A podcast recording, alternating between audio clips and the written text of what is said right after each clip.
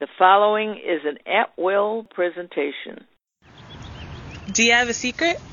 Yeah. Um, one time I was home alone and I was really hungry, and I knew where my parents kept their money, so I went in and I took twenty dollars for Chick Fil A, but I replaced it later on. That's great that you replaced it. Thanks for sharing.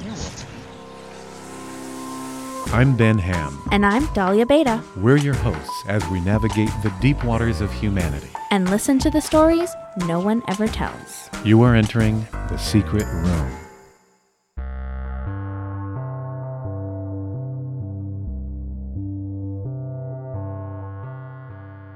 Everyone has those pivotal moments in life, the ones that change us dramatically, however small or insignificant they seem at the time. Moments that we may not realize until years later were turning points.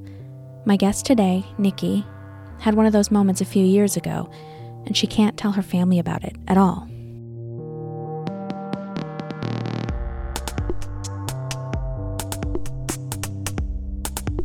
Well, I got a DUI, and it was my wake up call to help me get sober after a decade of drinking heavily.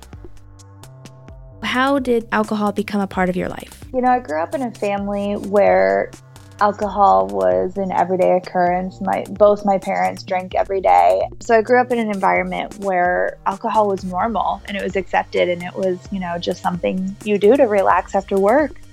Would you say that your your family are they alcoholic? Would you consider them like dangerous to themselves or or is it just more they have a drink at dinner? I would say they're alcoholics. If only because I can't remember any time in the last probably 15 years that I haven't seen my dad without a drink in his hand. Um, which to me says that he, you know, has that emotional connection to that alcohol. He's always got to have something, you know, whether it be a bottle or, you know, a bottle of beer or a glass of wine or a mixed drink, something in his hand. He's always got to have that. So I would say he definitely has um, a connection to that. He definitely has an addiction. And how did you start drinking? What was your first experience with alcohol? Well, when I was in high school, um, I, you know, of course, your first love and everything. I had, I had a pretty serious boyfriend uh, for being 16 years old, and um, he and I broke up. And when we did, all of our friends remained his friends. So I was all of a sudden left. I was 16. I was depressed, and I had no friends. So I began making new friends, and some of these new friends were people who were experimenting with drugs and alcohol. And so I started going to parties and I started, you know, just kind of experimenting. I, you know, I smoked a little pot, drank some beer, whatever it was, and alcohol was really what did it for me. I remember my first beer, I was actually at a campout um, at a bonfire, and I hated the taste of it but I liked the way it made me feel. So I just forced myself to keep drinking it. And, you know, in the end, I ended up liking it a little too much, I guess. When do you feel like you started drinking really heavily? I think I was probably 20, 21 when the daily drinking happened. Nikki says there's not one specific event in her life that led her to drink so much. At that time in her life, depression and social anxiety were beginning to become more serious than ever before. I didn't know what it was, I didn't know how to deal with it. Um, I didn't even really know the word depression at the time. I was fairly sheltered.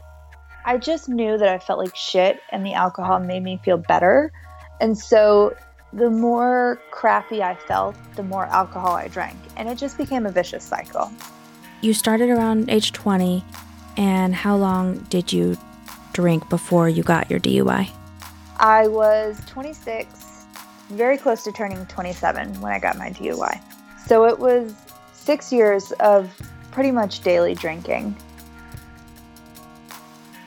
I would say almost every night I would drink until I passed out. Because here's the thing when I started drinking, it was like a, a switch that flipped, and I didn't know how to stop. I could not stop. And that was part of my addiction is I couldn't just have one beer. I had to have as many as I could put in my body until I passed out. You know, and and really the last year that I was drinking so heavily, um, I was blacking out a lot. It was three, four nights a week that I was blacking out. So I just didn't even remember what I had done the night before half the time. During these years, when you were drinking this much, what were your friends doing? Were they worried about you? Were, were they enabling you? Were you like the party girl? What were they doing about anything? I was definitely the party girl. I surrounded myself with people who also drank as much as I did. I was the girl that, hey, we want to go to the bar tonight. We want to have a good time. We better call Nikki. I mean, I was at the bar three or four nights a week. Uh, the thing is, like, I don't think people realize that after I left the bar, I was going home and drink, continuing to drink. And the nights that I wasn't at the bar, I was at home drinking. So I think that that's where people didn't really realize exactly how bad it, it was. Nikki was 26, almost 27. At this point, she'd been drinking for the better part of a decade. And one day, everything changed. It was a Sunday evening. It was Sunday fun day. I had, it was summertime. I had spent um, the whole day at the pool and I was just drinking beer all day long. And I vaguely remember driving at one point and it was dark. And I remember I couldn't figure out where I was and my phone was dead. So I didn't have GPS. Um, and the next thing I knew, I was waking up in a jail cell. And I was terrified because I was in an orange jumpsuit. I was freezing cold. And there was a lady in the bunk above me that looked like she had killed somebody. I mean, she was just scary looking. I didn't know why I was there. But I knew I had a really bad hangover and I, I knew it had to do with alcohol, but I could not figure out why I was there. It was like six in the morning, and the guards woke us all up and brought us out in front of the judge, who came actually to the jail to give us all our, you know, tell us this is what you're arrested for and this is your bail. When he came to me, he said, arrested for DWI, your bail is $3,000 because you blew over 0.15, I think is what it was. It actually, I found out much later, it was a 0.185, which is twice the legal limit. But yeah, I mean, I was just terrified. You know, my heart dropped. I didn't know what I was going to do. I couldn't even remember if I called my fiance or not. So I ended up getting a phone and calling him again. And he was saying, Yeah, I'm already trying to post bail, you know. And I just felt like such a fool and I was ashamed. I, you know, I just wanted to crawl in a hole and, and die. I mean, I was so scared and I was so, you know, disappointed in myself, I think, is the biggest thing and the fear because I didn't even remember what I had done. That was the worst part. Your fiance at the time, now husband, right? Yes. He bailed you out of jail. Then what happened? Well, he took me to Waffle House for breakfast. Which is where everyone should go when they get bailed out of jail. Right. First of all, I mean, I was so hungover. Food and coffee just were so great. They just sounded so good. Oh, and by the way, um, I was arrested a little past 10:30. It was like just before 11 o'clock at night, and I didn't get out of jail until after one o'clock in the afternoon the next day. So it was what is that like 14 hours in jail, which isn't that long compared to a ton of other people, but when you're not really sure why you're there, that's a really long time. I could see that, yeah. Not knowing um, what's going on and being yes. in pain and scared. Yes, yeah. yes, yes. So, anyway, so he took me to Waffle House and we got some waffles and some eggs. And he just kind of was like, What happened? You know? And, and I said, I don't know. And, and he was like, You know, you've been drinking so much. And, and I said, "Yeah, I know, and it's time to change." And we just had that discussion, and I told him, "You know, I, I, I'm ready to change. This is what I needed." It was that rock bottom that I had to hit before it really slapped me back into reality. I think that I was denying to myself that there was anything wrong for so long, and it really was what helped me to see reality. How long did it take you after you made that decision in Waffle House?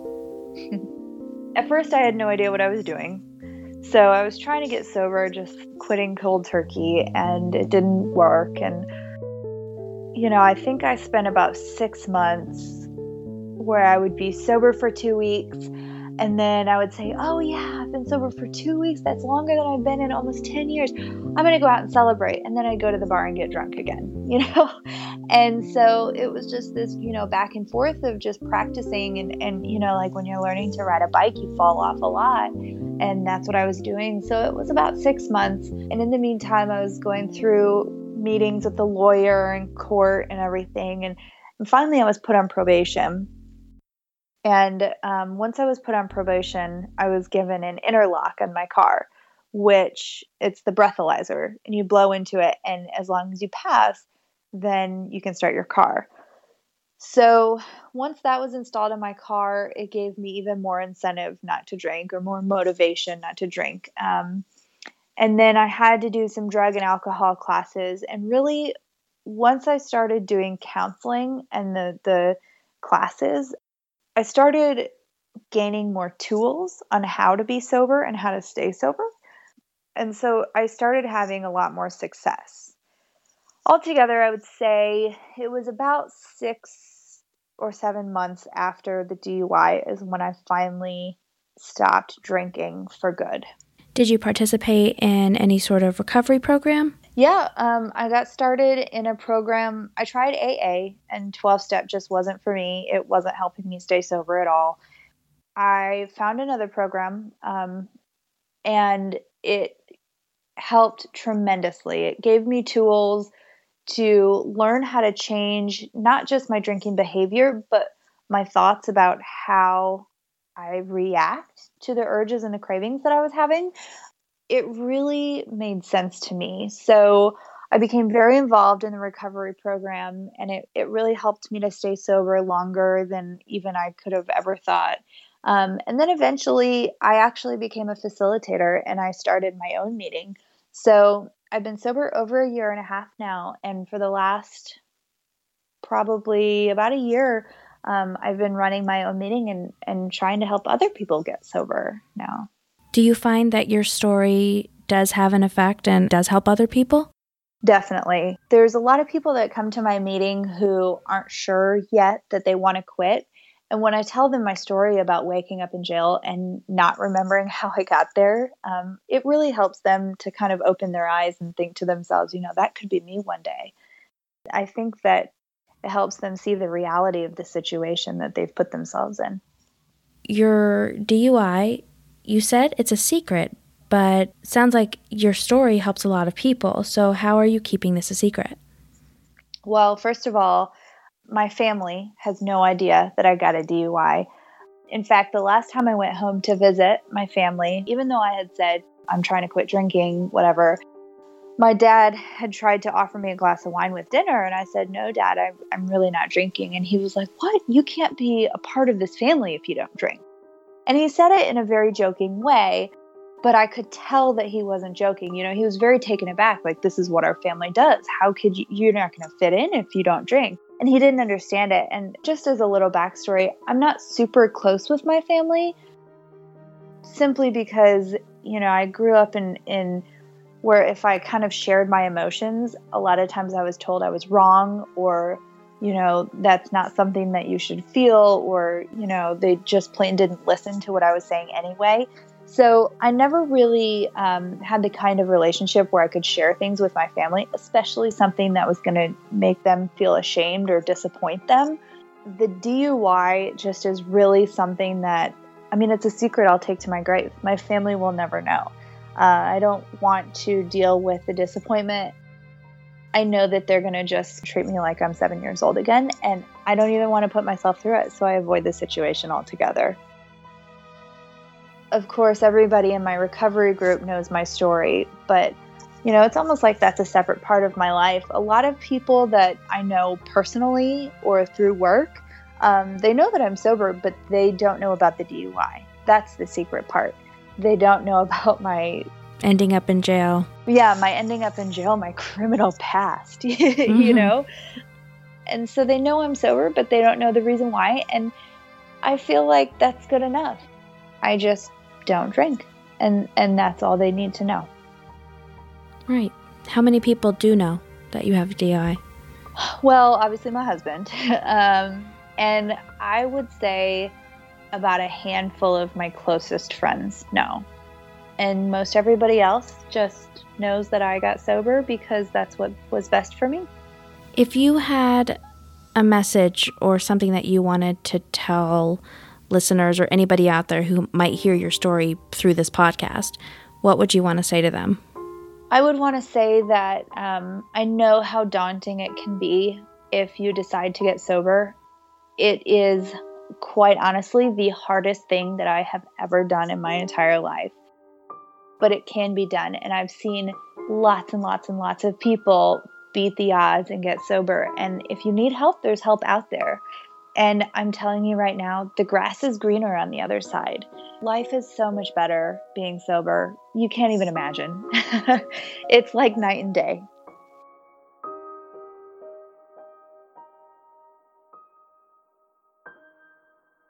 At one point or another, life is going to throw you a curveball.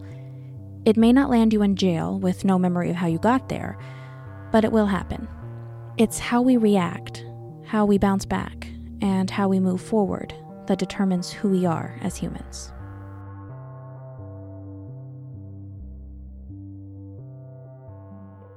What do you think of that secret, Ben? Yeah, well, Nikki had a scary experience for sure, and it's helped shape her entire life. It's hard that she can't tell her family, though. Yeah, and she said being sober is like so much better, but I don't think I'll be able to give up my occasional gin and tonic. well, that's what worked for her. Doesn't mean it's going to work for everyone. True. So I heard you went kayaking with your BFF this weekend. Yeah, we took a kayak out on the uh, on the Potomac this weekend. It was a little bit rainy, but it was so great, and it's it's really terrific to have Greg in town. And of course, we shared a secret. Ooh, what's a secret? Give a hint. Yeah, yeah. So this secret has unfolded over the last 25 years, and it started with some events that took place at his wedding two and a half decades ago.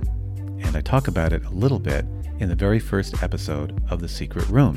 Hmm. Yeah. So we investigate some events of that night, and getting to the bottom of the secret involves talking to all of his groomsmen and then ultimately to his wife. And I'm so excited to share this story. So tune back into the secret room in a few weeks, and I'll have it all ready for you. That was a really good hint. Yeah. So fun to have a BFF visit. Mine's in Switzerland, so I never get to see her. Well, you should go see her in Switzerland, and maybe you should get a secret while you're there. Ooh, that's a good idea. Yeah, do it. What's stopping you? So, Ben, remember last week when I asked everyone for their guilty TV pleasures? Yeah, and I confessed mine. It was Pretty Little Liars, and I'm glad to be out of the closet on that one. I'm standing by it and I'm proud. Well, we're not going to mention that ever again.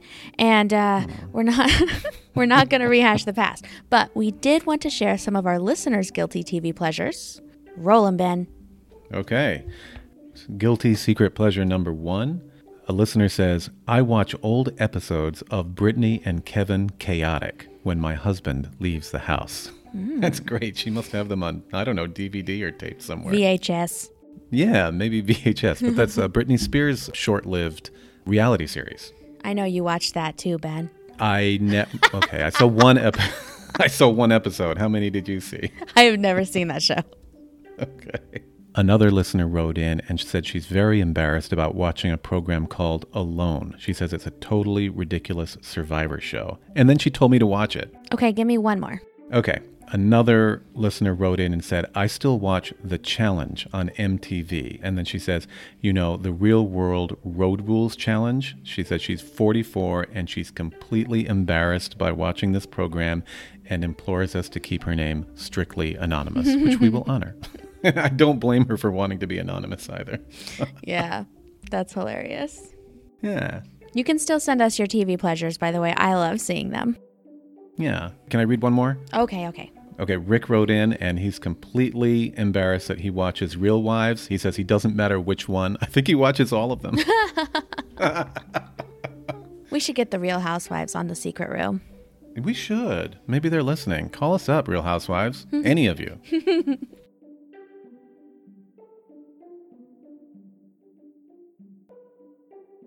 Testing one, two. Okay, are you ready? Okay. I don't understand why you don't do the testing. Before we hit record. Because then we hit record and then we have to wait while you say testing one, two. Yeah, that's the way I do it. That's how HammPod rolls. Oh my God. Mm, yeah. That's our show for this week. Yep, we need to thank our friend Breakmaster Cylinder for providing our theme music and the rest of the music in our show. We also want to thank our secret providers, and that's all of you. Ben and I can't make this show without your secrets, so thanks for continuing to send them. And remember, if you don't want to be interviewed, you can send in a voicemail of your secret to our, what do you call it, Ben? Secret line. Our secret line, 929 265 TSRP. Or you can message us on Twitter. Our handles are at TSR Podcast, at Dahlia Beta, and at HammPod. That's with two M's. oh, and guess fun guess what, Ben? What? We're getting shirts. What? Yep, check the website in the next few weeks for TSRP shirts and Pod On shirts. what was that? Pod On. Shirts.